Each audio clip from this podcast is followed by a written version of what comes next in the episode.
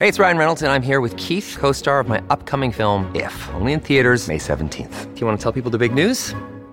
All right, I'll do it. Sign up now and you'll get unlimited for $15 a month and six months of Paramount Plus Essential Plan on us. Mintmobile.com slash switch. Upfront payment of $45 equivalent to $15 per month. Unlimited over 40 gigabytes per month. Face lower speeds. Videos at 480p. Active Mint customers by 531.24 get six months of Paramount Plus Essential Plan. Auto renews after six months. Offer ends May 31st, 2024. Separate Paramount Plus registration required. Terms and conditions apply if rated PG. Hello, everybody. This is Marshall Poe. I'm the editor of the New Books Network. NBN listeners like to read books and buy them. So we thought we'd tell you that right now, our friends at Princeton University Press are having a remarkable site wide sale. You can get 50% off books, including ebooks and audiobooks, with the code 50, F I F T Y, at checkout until May 31. You can save some real money on Princeton University Press books. I encourage you to go there and check it out.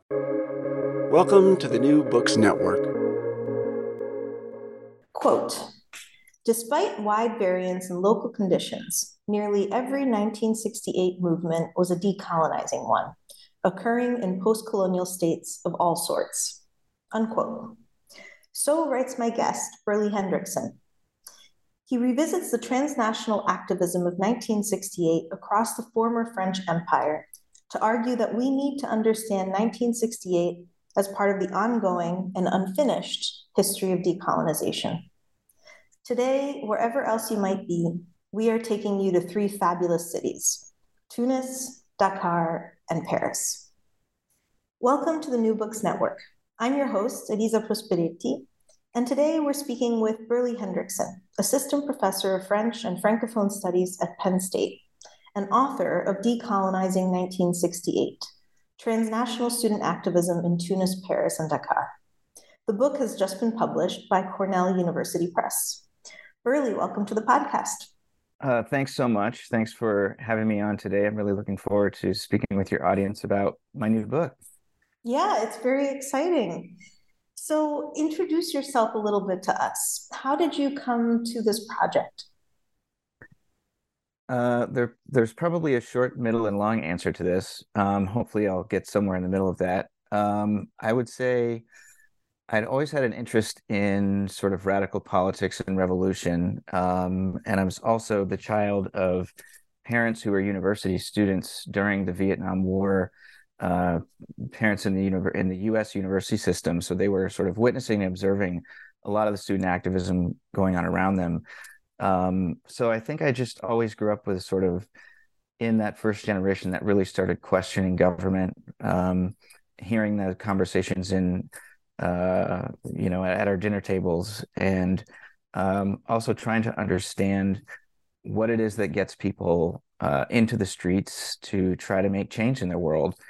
Um, and then with the French Revolution, I ended up, you know, as more of an intellectual later on. I wrote a master's thesis on that, and as I was trying to think about a project for a potential, you know, dissertation topic, I started to get really intimidated about the French Revolution, and I also wanted to. Uh, I was also developing interest beyond France's borders. So as I was reading about uh, African intellectuals, the history of the former French colonies, um, I ended up taking a seminar in 1968 and realizing there might have been a little bit more room in that his- historiography where I, where I could potentially slot myself. So it was kind of during that seminar that I started reading about um, France's May 68 a little bit more and stumbled on uh, similar activism and uh, university-wide strikes and protests in uh, Tunisia and Senegal as well. And I started thinking about the French colonial past and figured there must be some kinds of connections I'd like to explore more. Yeah, and we're going to talk a little bit later about that process of wrangling three places that that might seem quite separated and part of separate historiographies and kind of getting them into conversation with each other. But one thing that you've just outlined is that you were drawn to this history as a history of activism, and you've presented it here as a history of transnational activism. And I think that what's interesting is that this book comes out now when it does, when it seems that this is a moment where global protests and activist movements have really found a resurgence, particularly on the left. I'm thinking of the US, but I'm also thinking right now, as we're recording, of protests in China against uh, no COVID policies, the protests in Iran. There's really a a global moment in which protest is somehow new, newly relevant in a way that I remember when I was growing up, I remember hearing people of your parents' generation saying how protests had died, you know, with, with the end of the Cold War. And so this book, I think, really speaks to this political moment, this broad geopolitical moment that we're in. And in the prologue of the book, I suppose, you you talk about how when you first arrived in Tunisia in February of 2011 to, to do research, you arrived just weeks after the Arab Spring, what we now call the Arab Spring, had broken out in Tunisia. And that's something I think historians aren't always as aware about how the present shapes the work that they're doing. So, can you talk a little bit about the impact of the Arab Spring uh, in your research and also how that shaped your thinking about the project as you were developing it? Yeah, certainly. Um, well, first off, I didn't know if I would be able to do the research um, because I was slated. Uh, I ended up getting lucky to get some grant funding to actually carry out this transnational research, as I had realized all of a sudden that within a three month period there were these, you know, universities shutting down in all three sites um, that all had this sort of connection of being former French colonies. Um, and I had purchased tickets and then was, you know, I'd been reading up on Tunisia and Senegal in the news to see what was going on before in preparation for my research trips and saw that there was this major revolution, obviously. Um, so it wasn't clear if it would be safe enough for one to go. Um, and I was just in touch uh, regularly with the American Research Overseas Center there, uh, KAORC. Uh, my good colleague Tom DeGeorges was director at the time uh, and assuaged me that things were um, a little bit in transition, a little dicey, but that it would be okay to come. Um, and in fact, it I think it was the one of the possibly best moments I could have been there to actually do this research um, for a number of reasons. For one, uh, I spoke with other scholars uh, who'd been working there, who had experienced on occasion some challenges getting um, access to certain archives, getting research clearances under Ben Ali's dictatorship. All of that went away. Um, there was no oversight from the government in the research that I was doing. Um, there was also, I think, probably most importantly, was that you know under the Bourguiba regime uh, previously, before Ben Ali came to power, there was um, Habib Bourguiba was dictator from basically 1957 to 1987. And um, you know, so, so, during the time that I was trying to understand these 68 movements, um, and a lot of folks uh, had been very scared to discuss politics, especially with a foreigner, fear of surveillance. Again, all this went away. And the folks that I spoke to, the former 68ers, and even just Tunisians that I would meet uh, uh, at the cafes and, and talk about the current situation, they had like a desire um, to engage in politics, political discussions, to, to, to discuss uh, a future where democracy might be possible, um, to live without fear, uh, and to envision a new future. So I think, you know, perhaps the most important impact that the revolution had um, for my research was just making it possible and opening those doors to have those conversations um, safely and freely. Uh, but it also it was really hard not to make comparisons between i mean i was looking at like images of bouazizi the young 26 uh, year old tunisian who self-immolated because he was um, in such dire straits uh, economically and, and depressed and uh, under ben ali um, just his visual image uh, you know who ends up becoming the face of the arab spring and this martyr for tunisians um, he looks strikingly similar to Mohammed Benjenet, who was uh, scapegoated for leading protests um, in June of 1967 um, for uh, you know a pro two state solution stance. Uh, a Tunisian uh, leftist at the theology school who um, didn't like Bourguiba's close relationship with the West.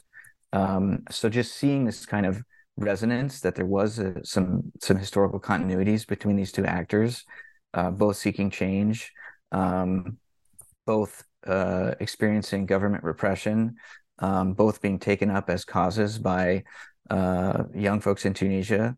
Um, uh, and both being seen as sort of symbols um, of of a youth movement uh, for change. So, yeah, definitely it had a had a major impact on the research um, and the ways that I was thinking about it. Well, let's pick up with Benjenet because I think that's a, a good segue into uh, talking just briefly about each of these three cases that you're looking at. Again, Tunis, Paris, and Dakar in 1968. And the first chronologically is Tunis in March of 1968. And you just explained how um, it it kind of the protest kind of began because of the scapegoating of, of Benjenet. But what I found really helpful in thinking about 1968 in the way it conjugates in Tunisia is that this is really a protest that comes out against the Six Day War um, the, the, the year prior. And so you have clearly a kind of global or transnational political context, but of course, there's also the very local context of the, the student demands and student grievances. So maybe talk us through each of those three cases. Sure. Um, right. So Benjenet ends up getting scapegoated for sort of leading, you know, hundreds of activists who were upset um, with Bourguiba's position. And it ended up not so dissimilar to the French case, where you had a sort of initial student grievance. And really, what sets off larger numbers of protesters is the government response. Um, when you had, you know, one student just for showing up outside of an embassy getting 20 years of hard labor, uh, that set off um, thousands of students uh, at the University of Tunis um, who shut down the university, demanded their release of detained activists from the 67 protest. Uh, and it was actually the um, pronouncement of those guilty verdicts that led to those initial protests. So it ended up sort of shifting from a kind of general anti-colonial stance, um, viewing sort of Israel as a colonial aggressor, um, and and viewing uh, negatively those Tunisian um, existing ties with um, France and Britain and the U.S. Uh, and it turned quite quickly into something about more basic human rights, um, penal reform. Uh, there were other students over the course of the March 68 protests who were swept up and detained who never had access to an attorney, never had any proper legal defense, uh, unconstitutionally detained, not able to speak to their parents who didn't know their whereabouts. Um, and some of them spent um, almost a decade uh, rotting in torture chambers under the Bourguiba administration. So, um, somewhat paradoxically, uh, a number of Tunisian advocates based in France, uh, largely in Paris, launched some international human rights campaigns for the release of these um, political dissidents uh, and student protesters and activists. So um, they later were able to collaborate with um, associations of international lawyers uh, based in France. Um, they worked with uh, other French professors who were um, signing on to uh, petitions in support of these students, trying to gather uh, public opinions, reaching out to media and the press uh, to to put international public pressure on Bourguiba to release these folks, um, and in some instances had some success. Um, so, in many ways, this is sort of we can see this shift from kind of general anti-colonialism uh, to um, something much more concrete. Um, for rights at the local level, but launched um, from abroad. So, have, I just yeah. sorry to interrupt, but you have such a no. great uh, quote from uh, Foucault, who says it wasn't the May 1968 in Paris that made me; it was the Tunisia 1968 that made me. And I think that that is just really helpful to kind of align our understandings of of how this this year um, you know happened and and and its and its importance in the Tunisian case. So so no, exactly. There were there were a couple of transnational actors. Um, uh, well, there were several, but a few of note that I think your listeners uh, might have uh, more access to. And you know, Foucault was you know widely criticized across France for having little to no presence in the 68 movement, unlike Sartre, who was often at the front lines. And when in fact he wasn't present, uh, he was actually a visiting professor in the philosophy department at the University of Tunis from 1966 to 68. And had in his classrooms some of these student activists who were later imprisoned and detained. So he, you know, he wrote, uh, he took deposition testimony on their behalf, trying to release them.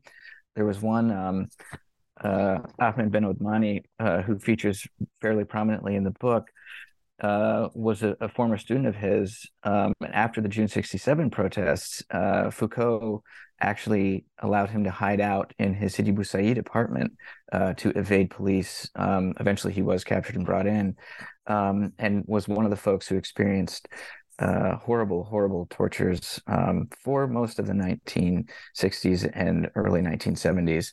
Um, uh, but in any event, uh, Foucault certainly, what I found interesting later, um, you know, claiming that he sort of became politically engaged after what he witnessed. Uh, he was also finishing up um, uh, Discipline and Punish uh, at this time, and I, to my mind, I'm not a Foucault specialist, but there's no way that this wasn't impacting his interpretations of how an oppressive government works, how an oppressive penal system can uh, sort of control and discipline uh, an entire society, um, and that sort of reading Othmani's uh, testimonies and and uh, memorials about his experiences and the interactions he had with the perpetrators of these crimes.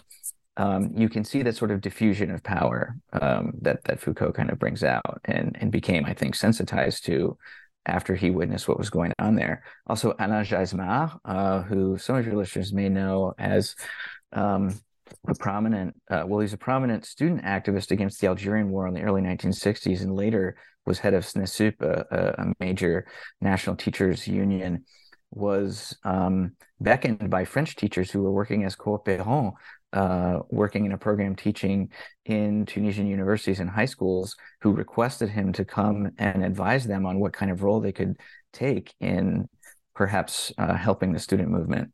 Um, as coopérants, part of their it was stipulated that they weren't supposed to engage in any sort of support. They didn't have the right to strike and join a student movement in the same way that they would in France because of their status uh, in Tunisia uh, and Geismar became aware of the movement as he went and, and you know took a plane right in 1968 and visited with these folks to advise on them, and then later was at the front lines in May with French students. So the other thing I find interesting about this was that Bourguiba and Senghor as well were trying to delegitimize the student movements taking place on their campuses, flagship university campuses, and basically trying to claim that their students were just imitating the French um, and what had happened in May 68 but that's an impo- that's totally impossible with the Tunisian case since it started in March a couple months earlier.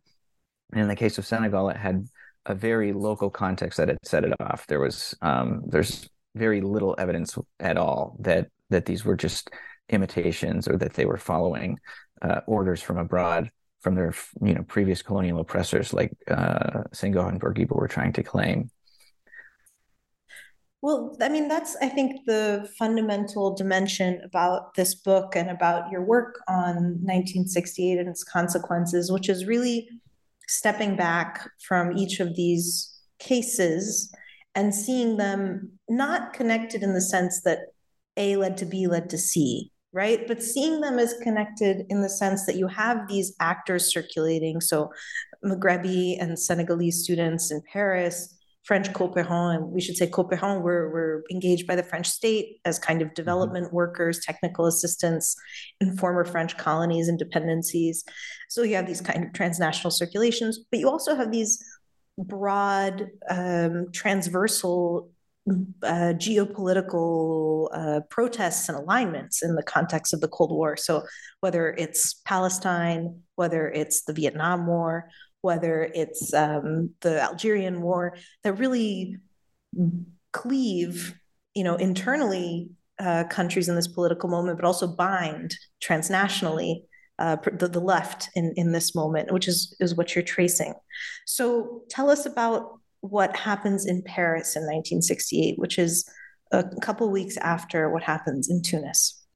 Yeah, so I mean, it depends on well, there's, there's a large debate among scholars of the sort of origin story of, of France's May 68. And um, I'd have to give a shout out here to uh, Michelle Zancarini Fournel, who was uh, a preeminent scholar of 68. Um, uh, who was one of the first to sort of call it the 68 years and try to just get us out of this tiny little snapshot that historians had been sort of obsessed with. That also, I mean, the idea that it's just May of 68 um, uh, is sort of telling. So, kind of writing against this idea. Um, that periodization was often categorized by, you know, some of the first major clashes with French police in the Latin Quarter took place right around May 1 and on then on like May 30 or 31, um, De Gaulle gives this famous speech, uh, basically saying, um, you know, calling out the students and saying, "Okay, French, you know, what do we want here? Do you want me or do you want um, these sort of hapless students?"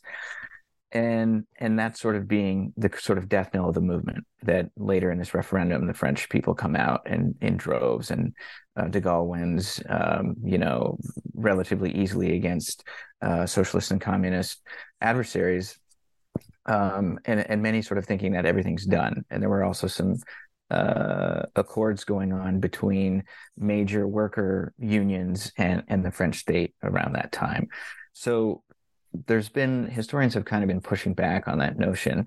Um, but for me, uh, at least for the heightened activism that took place and the heightened clashes between the state and and student populations, for me, it's the March 22 movement, um, which was led by Daniel Cohn-Bendit um, to liberate uh, students who'd been detained for ransacking and um, vandalizing an American Express uh, uh, store um, in the heart of Paris uh, as a symbol um, to sort of reject U.S. presence in Vietnam and U.S.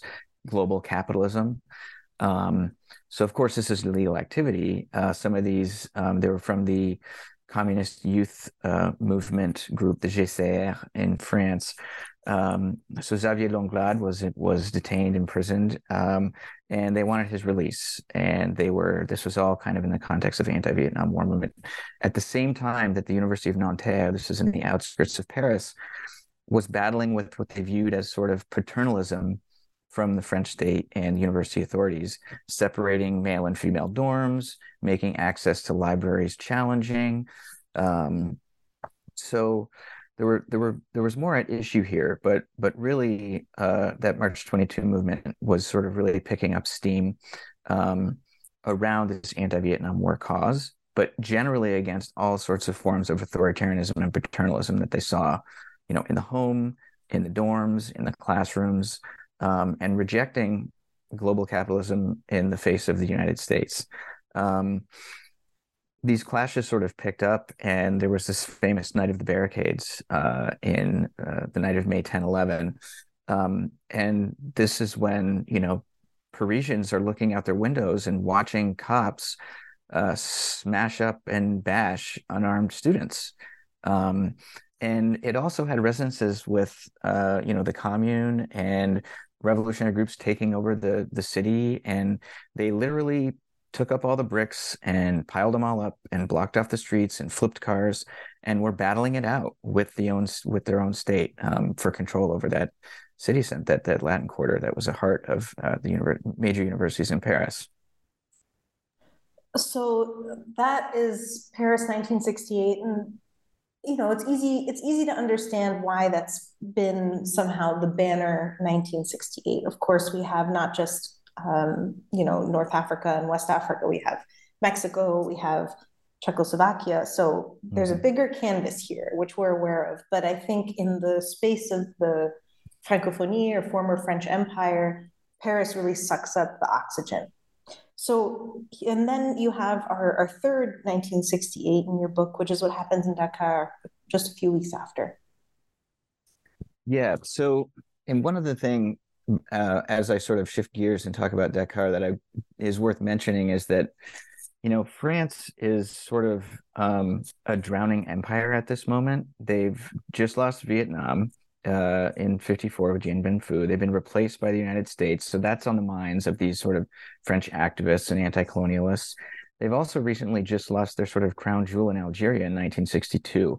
So some of those images I described of you know, uh, riot police in the streets duking it out with students. Um, had a very there was a very short memory with uh, or, or close linking memories with um, what was taking place with anti-Algerian war activism. I mean, one of the reasons that the French were unsuccessful was that public opinion shifted and no longer supported that um, that that bloody and gruesome war uh, in Algeria uh, up until 1962. So, uh, folks had there was a real resonance with what they were witnessing and these the very recent colonial losses. Um, so, uh, just in terms of you know how decolonization is factoring into this Parisian case, it wasn't just disgruntled students throwing bricks. There was also this kind of national history at work uh, as well, national history and memory. Um, in the case of Dakar, this like the sort of local unique cases would be um, the government was kind of running out of money. Um, they had a really poor uh, groundnut and peanut harvest the preceding year, and they had been investing really heavily, almost a third of their budget in national education so they decided they were going to cut back on student scholarships. Um, and I know you've done some work on this in the the Ivory Coast, which I think was perhaps taking some notes on the Senegalese case and not wanting to do the same thing to avoid the sort of uh, troubles that were to come. Um, but students had been trying to negotiate with the government as soon as they learned of this in the spring of '68, and the government refused to sit down with them. And we're going through with the with the budget cuts uh, so students uh, at the end of May, just a few weeks after the French had really clashed in the streets, um, shut down the university campus uh, and had a university-wide strike. And what was interesting about the Senegalese case here, um, they were the flagship university in West Africa. Uh, so, in terms of student break uh, breakdown, about one third of the population was actually Senegalese nationals. One third were French nationals, and one third were a variety of neighboring uh, African countries. So most of the striking students, the French had almost no part in this. There were French who supported the movement, but those were all from abroad, like activists who were engaged, like Cohn-Bendit that I'd mentioned earlier, had Senegalese friends in Paris that were informing of the situation there. They were creating transnational movements of solidarity with them, but the French actually on the campus didn't join.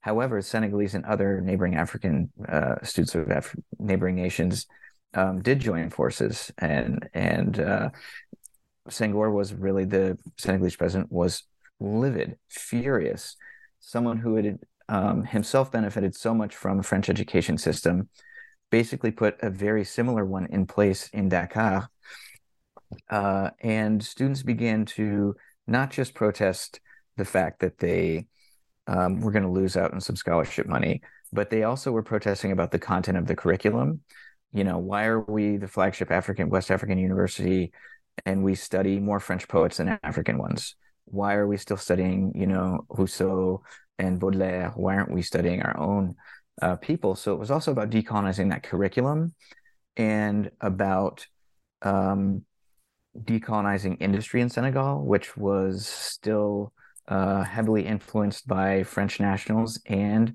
uh, folks from the Levant, from Syria and Lebanon. Um, so they wanted to kind of nationalize and Africanize the university uh, industry. They wanted to get away from only, you know, having this over dependence on agriculture that they were exporting to back to France instead of serving the local population and diversifying that in case they had a poor crop uh, that year. So there was there was a lot at play in, in Senegal, and in fact, the Tunisian case, workers never joined them. They were in '68. They were kind of in line step with the Bourguiba regime and the single party state. But really powerful national labor unions in Senegal and France both ended up sort of piggybacking onto these student movements and taking them well beyond the university campuses and having great success in advocating for their own uh, worker rights.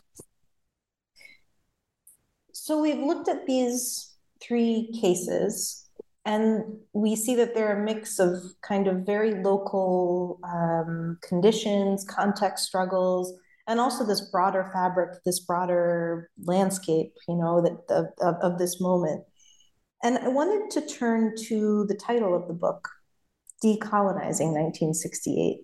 Very short, but once I read your introduction, I find out that these two words really mean a great deal um, and I think in my shorthand, what I understand as your overriding argument was that these were struggles that were created by um, and that were anti-colonial struggles. So in, in some sense, they were they were wrestling with problematics left over or unfinished from colonialism. But at the same time, the fact of having been connected through the imperial structures created the possibilities for these transnational activisms, for these exchanges, for these circulations. And so it's really uh, difficult to disentangle these 1968s from the fact of empire and its unfinished business as the or unfinished independence as the Senegalese say.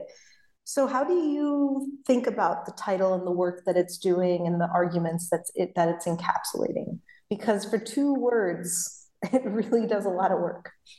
Yeah, uh, yes. Um, well, thank you for that. I think you laid that out a little better in some ways than I could. But I think I just, and I, I have to thank one of my blind peer reviewers um, who edited the manuscript um, in just sort of allowing me the possibility to just sit in the uncomfortable tension that decolonization produces and that this moment produces. Um, and I think um, that's exactly it. I was sort of fighting against this. I, when I started the project, I actually I wanted to so decenter France and Paris that I was I was going to try to look at Lyon as another uh, case study. Um, but after I got into the sources, it's just like Paris was just always there. Um, I don't know if it's the centerpiece, but it's clearly a hugely important piece in connecting um, these three movements um, and relaying information between activists underground to sort of push back against state control. So, I mean, I think there's a lot at work. I think part of the decolonizing was realizing just how much decolonization generally, literally, was um, informing these movements. You know, I view 68 for the Tunisian and Senegalese case in some ways as sort of the litmus test of how decolonized are we, and students saying not decolonized enough. Um, we need to expedite this process. Um, and you know, you you sort of mentioned um, at one point, you know, the university is kind of where a lot of this is taking place, or at least where it starts and that was also a sort of holdover, um, a legacy or or fragment of of French Empire. You know, put in place to serve the French Empire. We're going to create universities and institutions um, abroad to coach up and train uh, folks that we think will serve our administration, and those end up being the sort of centers of post-colonial revolt against uh, exactly those continued um, neo-imperial ties.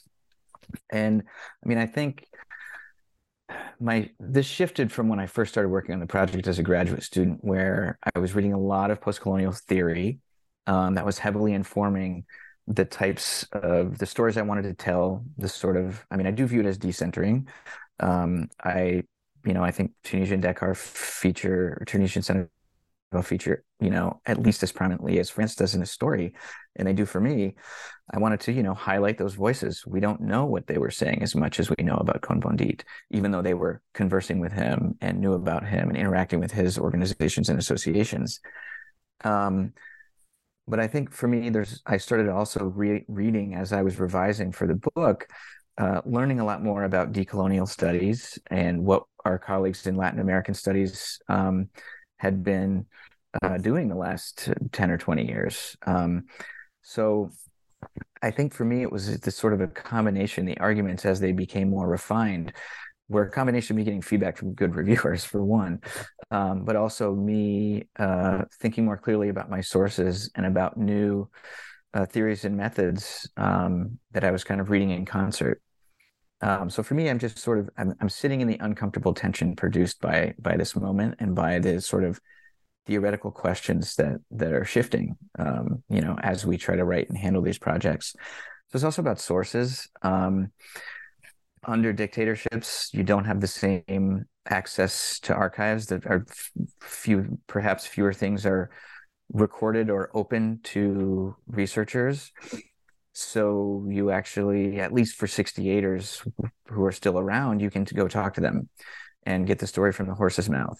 Um, those, you know, suppressed stories about torture and detention um, it can be pretty moving and powerful when you speak to someone who endured that and lived to tell it. Um, one interviewer in particular, uh, I think, was in some ways ashamed that he wasn't as mentally or physically strong as someone like Ahmed Ben Othmani, who spent you know a decade in prison uh, and had just somehow developed this huge tolerance um, for pain. Um, and and this guy only lasted three months and then he had to you know pledge allegiance to the regime and swear he'd never do it again. And then they release him and he gets to live and see his family again. Um, but someone who's you know crying in an interview uh, isn't the same kind of interview you're going to have with a french 68er um, who may have been near a little bit of uh, you know police brutality in the streets but um, not a decade of torture with no defense attorney um, or speaking to your parents. So that's where while they're transnationally connected there is a level of comparison that they're not exactly the same experience for these folks, even if they're overlapping and sharing kind of anti-colonial concerns. The you know idea of decolonization as framing the possibilities of solidarity and also the kind of problematics against which solidarity is mobilized uh, to me is very very clear when you talk about why the university was a site of protest and struggle in each of these three cases. And, you know, we could think about other sites that would have, um, you know, that would have elicited such struggle. I was just thinking the Senegalese case, right? Railways, when you mm-hmm. think about earlier, um, or the dock workers in Mombasa that Frederick Cooper writes about, you know, these were other symbols of colonialism that elicited a certain type of anti colonialism in the 40s. But here in 1968, it's the university. How do you understand the site of the university as the place where these 1968s unfold? Right. Well, I think one thing, and this was in large part a global phenomenon and might explain in part why 68 was you know goes beyond just these french cases and we can see other iterations some of which you mentioned earlier mexico uh, prague etc um, but they were rapidly expanding. We've got these boomer generations. You have um, emerging independent nations, like you know, 1960 we know is kind of the banner year for African independence. Um, their top students are no longer getting subsidized by former European imperial powers to come fly them or ship them to France or Britain or wherever for studies, uh, not to the same extent. The, the this these funds are on a decline. So these emerging nations have to create their own institutions and serve their own people. Um, and that, that's very costly, uh, but it's now under their charge. Um, but it also gives more students access. You can only fly so many students to France from Senegal, uh, but it's much easier to serve those populations, you know, at the locally at the national level. Same thing in Tunisia. Um, so they're, you know, and they're also expanding secondary, primary, and secondary education. Um, in many cases expanding it uh, to it's it's becoming um, uh, mandatory. Uh, you have more women involved, girls and women involved in education, getting access to universities. So they're growing rapidly. They're having growing pains. They don't have enough room to house them. And you have this is also, you know, with youth, often unmarried without children. Um, you don't have the stresses of uh, feeding the family, uh, yet you have an intellectual engagement with the outside world and you're putting them all in a very tight space that, that's exploding um, at the same time that you have these ongoing uh, global anti-colonial movements taking place. I mean it, it, almost is like a you know science experiment waiting to happen um, on these campuses particularly at that moment. If i don't have the figures exactly right now, but in France it was something like from 1960 to 68, it was ex, the university population exploded from like 200,000 to 600,000, which was something like 150 to 180 percent growth in the eight year period, and that was doubled in Tunisia and Senegal. Now the scale is smaller because those universities weren't as large as the French system, um, but they're uh, certainly um, having a rapid period of growth. So, in the second part of the book, you know, the first part, which we've just been talking about, you really lay out these three separate cases. And in the second part of the book, you look at kind of the what these 1968s wrought in each local political context, which is quite interesting. Often we think of, you know, 1968, maybe you know the, the the long 1960s, but we don't trace it so far the way that you do throughout the 1970s here. And to just briefly summarize, in Tunis, you talk about how uh, the student movements of, 1968 um, help ignite a kind of human rights um, activism. And in Paris, you talk about how the left begins to take up immigrant workers' rights, and then immigrant workers themselves uh, begin to mobilize for their own rights, not interested in the mm-hmm. French left, uh, you know, holding quote unquote their hand. And then mm-hmm. in Dakar, you talk about how the 1968 movement and protest eventually helps break down the single party state that Senghor has tried to consolidate around himself and, and leads to democratization. So, my kind of overall question is how you connect the process and the experiences and the struggles against decolonization to the rise of human rights discourse, which is something that some scholars like Samuel Moyn see as quite distinct, as not feeding in one to the other. Whereas you posit that there really are uh, deep connections there. Yeah, I mean, I think um, it's funny. I I actually, you know, I learned a lot from that the really important Moyn book. Um, and I remember as a sort of late career grad student when that came out, also getting really, really angry with a couple of the arguments in it. And I think he's also shifted since the book came out um, after getting attacked at a few conferences, probably unjustly. Um, um, but so he he did write this really important intervention and you know claim that human rights didn't really become a thing until uh, at least the the 1970s as the term started appearing more in you know english titled works and newspapers and cropping out that this obsession with 47 in the united nations declaration is is is wrong. Um, but he has this whole chapter on a lot of these national independence movements. He looks uh, a lot at vietnam as i recall. Um, and kind of makes the claim that these movements for decolonization weren't about human rights at all because there wasn't a universal nature to them that they were uh, fixated on rights at the national level and independence at the national level. And i just don't view those as mutually exclusive. So maybe it's semantics but i, I really don't think that you know the tunisians were advocating for human rights and the french and the senegalese and other north africans and, and, and members of the international community who um, joined their cause and assisted them, um, they weren't only concerned with Tunisia's human rights. They were, you know, they were laser beam focused on the folks that they they knew about as individuals stuck in that um, authoritarian sort of quagmire of you know uh, uh, you know underground cave. Um, but they would have wanted those rights, I think, for most of humanity. Um, so so for me that's that's kind of maybe the the the, the pushback on the the Moyn argument that I would have. Um and also I think there are ways of talking about like I think there's a lot of overlap. Um I've started getting a lot more interested since this project in you know dignity and indignation um as uh sources of revolution revolutionary activity also as uh, sources of counter-revolutionary activity. Um, the indignation that Bourguiba and Senghor felt at these students complaining about a government that's investing a quarter to a third of its national budget in education.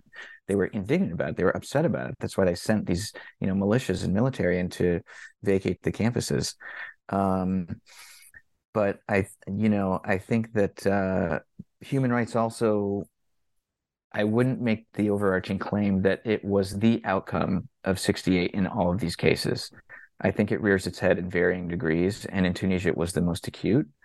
Um, in France, I think uh, there was this um, heightened interest and sensitivity to the immigrant plight.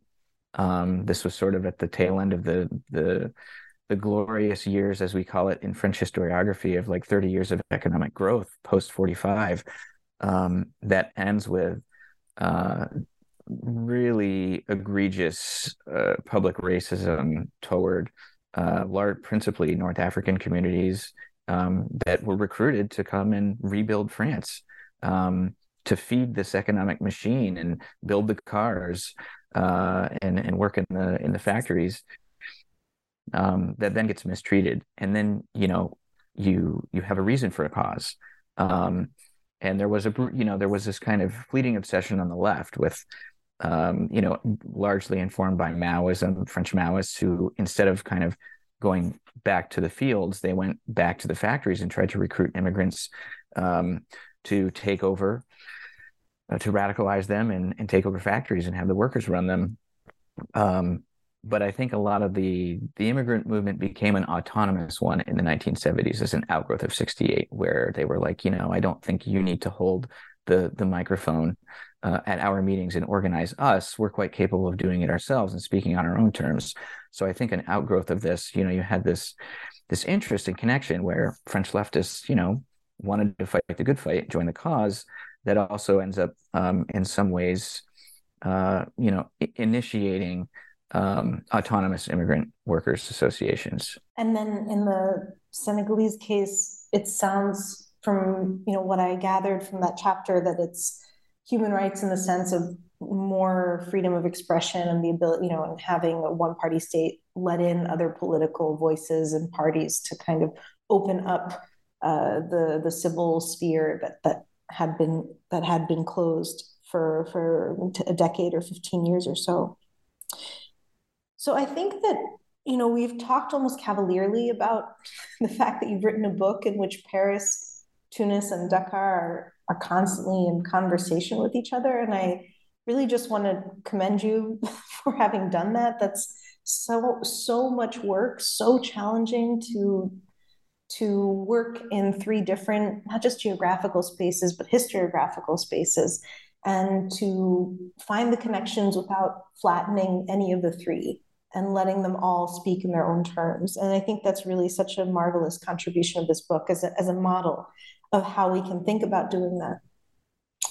Um, so we're as we're coming to a close here, I wanted to ask you what future project you are incubating and thinking about and working on. Well, um, first off, thank you so much for that generous uh, description of the book. I think it was, you know, none of it would be possible without, you know, a lot of help from local archivists and scholars pointing, having conversations with me and pointing me in certain directions. And um, I'd be the first to admit that I'm well aware the book has has many flaws, but I think when you're doing something as challenging as this, that's hopefully it will open conversations and and and younger scholars can come out or older scholars, I don't care how old they are, um, can can point out some things that I've missed. Um, but at least I think, yeah, the work of putting in conversation was was quite fruitful, and I'm grateful for for folks in all these places that helped make it happen.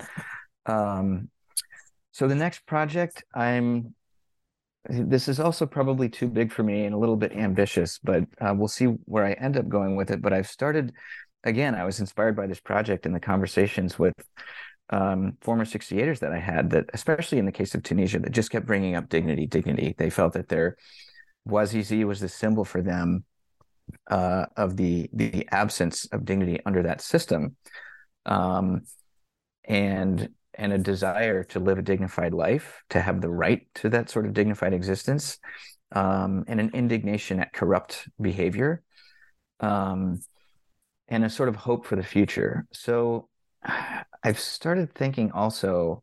Um, I can't. Was a couple summers ago. I was getting ready to teach my first grad seminar, and uh, I learned about Robin Mitchell's work, where she was uh, Venus Noire. She makes this really interesting argument about humiliation as uh, of France losing Haiti um, in the early 19th century as part of the reason um, that white French society uh, exoticized to such an extent uh, 19th century black female bodies.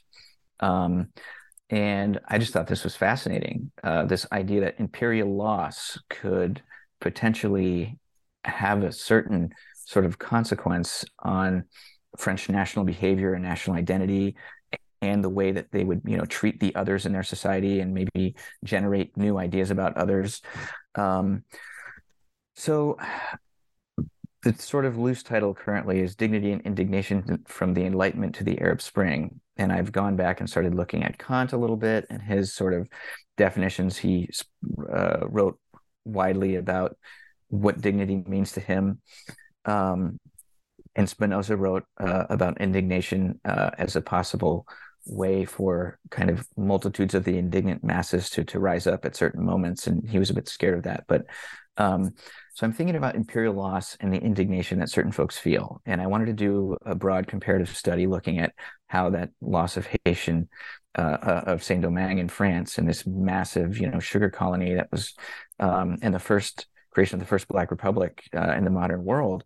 Um, and compare that with other major imperial losses uh, in the French Empire and how that may have, um, you know, shifted the ways that the French viewed themselves and viewed their others, and also how um, those others, what is that threshold where they felt their dignity has been so threatened that they might rise up and and seek to change the world that they live in. So. Um, uh, Haiti and Algeria are definitely there, and I, I wanted to look at, you know, again, revisit a sort of more post-colonial um, case in in Tunisia, just based on the inspiration I had from those interviews I conducted right after the Arab Spring. So it's a bit loose and all over the place, but um, I'm excited about it and I'm learning a lot. It sounds to me like uh, indignation is very deeply implicated in the Empire Project, and uh, so it seems to me that there's a lot there, a lot there to chew on. Hmm the I mean, we mentioned in our you know brief informal discussion before we launched the podcast, we were kind of talking about uh, you know uh, a rise in in leftist movements globally, which I think is the case, and I think like in '68, there's also um, a rise in uh, white nationalism that's also taking place in in a number of places as well. So. Um, I think that, and I, and I think that we can see that in some of Mitchell's work, and I'm I'm hoping to kind of build on that direction where she's pointed me and see how it might play out in other um, cases of imperial loss as well. Well, thank you, Burleigh, for taking the time to speak with us. I think that this book, in putting together these three cities and these 1968s and their consequences, is in some ways um, really a reflection of empire and its dismantling the way it was lived in these deeply connected ways that aren't separated the way that that we have come to do them to do so retroactively. So thank you very much for the book and for taking the time to speak with us and we wish you all the best. Thanks so much, Elisa.